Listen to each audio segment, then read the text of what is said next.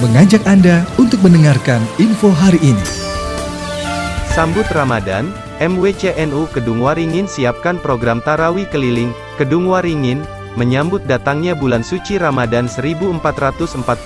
Hijriah, Majelis Wakil Cabang Nahdlatul Ulama, MWCNU, Kecamatan Kedung Waringin akan mengadakan Tarawih Keliling, sekaligus pengajian kepemudaan di tujuh desa yang ada di wilayah Kecamatan Kedung Waringin, Ketua MWC NU Kecamatan Kedung Waringin, Hafiz Rido mengatakan, selain tarawih keliling, pihaknya juga menyiapkan program pengajian rutin dan menyalurkan zakat infak dan sodakoh, Ramadan adalah momentum yang sangat baik bagi para amilin, untuk menghimpun sebanyak-banyaknya zakat, infak dan sodakoh, ujarnya, Hafiz Rido, juga berharap untuk ke depannya semua program MWC NU terlaksana dengan baik dan dapat memberikan manfaat bagi masyarakat, program-program kami yang telah dirumuskan dalam musyawarah kerja, Musker, ke-1 MWC NU, Kecamatan Kedung Waringin pada tanggal 26 Maret kemarin, itu bertujuan untuk membangun wilayah, menjaga keamanan, dan kenyamanan umat, lanjutnya, sementara itu Camat Kedung Waringin,